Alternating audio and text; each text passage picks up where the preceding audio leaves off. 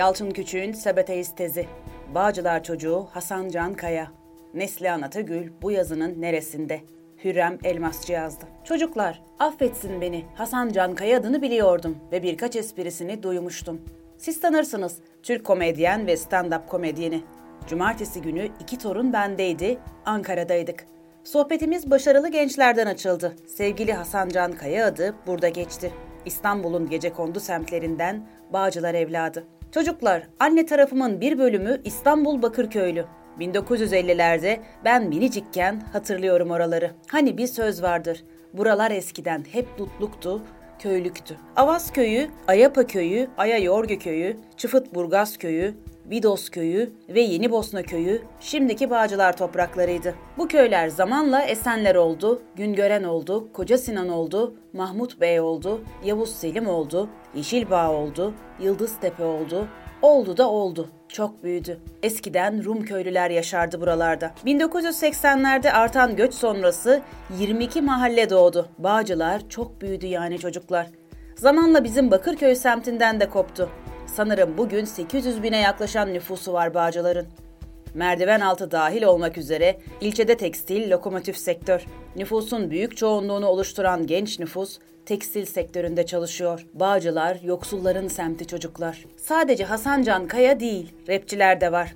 Bizim torunlar takip ediyor. Can Bay varmış, Volkan varmış, Heyecan varmış. Burası Bağcılar, Welcome to Cehennem. Bu çocukların şarkılarını milyonlar dinliyormuş. Bonzai Bom, Kafam Trilyon. Çatı Records diye müzik stüdyoları bile varmış. Sadece rapçiler yok. Mesela öğrendim ki Neslihan Atagül var. Kadir Doğulu'yla evli olan güzel kızımızın fotoğraflarını torunlar gösterince hatırladım. Çok seviyorum. Başarılı buluyorum kızımızı. Varoş denen Bağcılardan çıkan Hasan Can Kaya gibi Gençler bugünün Türkiye'sinde büyük isim yaptılar. Herkesin gönlünde taht kurduğuna eminim. Çocuklar, bu arada şunu yazmalıyım. Sizlerin dilinden hiç anlamıyorum. Bağcılar çocuklarına apaçi mi diyorsunuz? Keko, kro anlamında mı bu? Anlayamıyorum.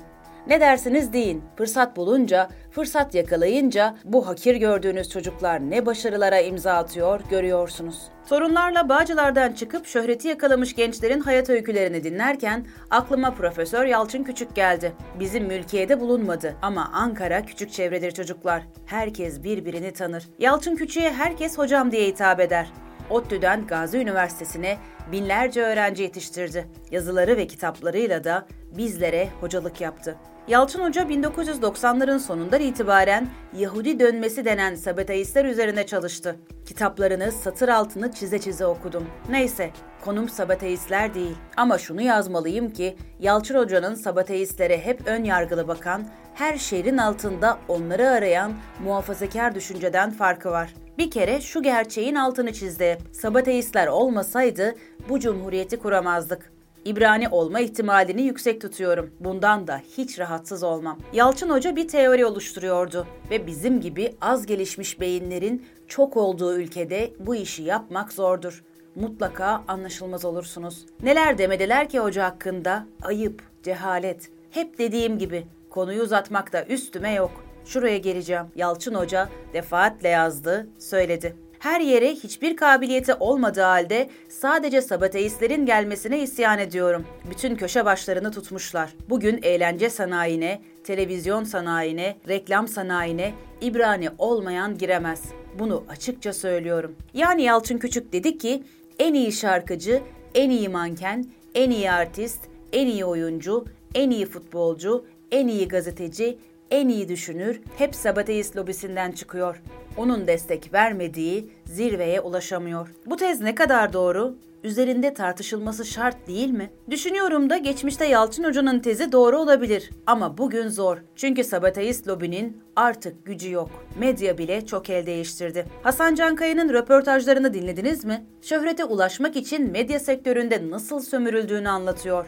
Sonunda kendi şansını yaratarak bugünlere ulaşıyor. Eminim Bağcılar'ın diğer çocukları da benzerini yaptı. Çocuklar, eminim fırsat verilirse hepiniz neler yaparsınız neler. Gerçi Yalçın hocam bu yazımı okursa anlamıyorsunuz. Kültürü bozmak için bu çocukları kullanıyorlar derdi. Ah hocam ah eksikliğiniz o kadar belli oluyor ki tezlerinde hep iddialı oldu.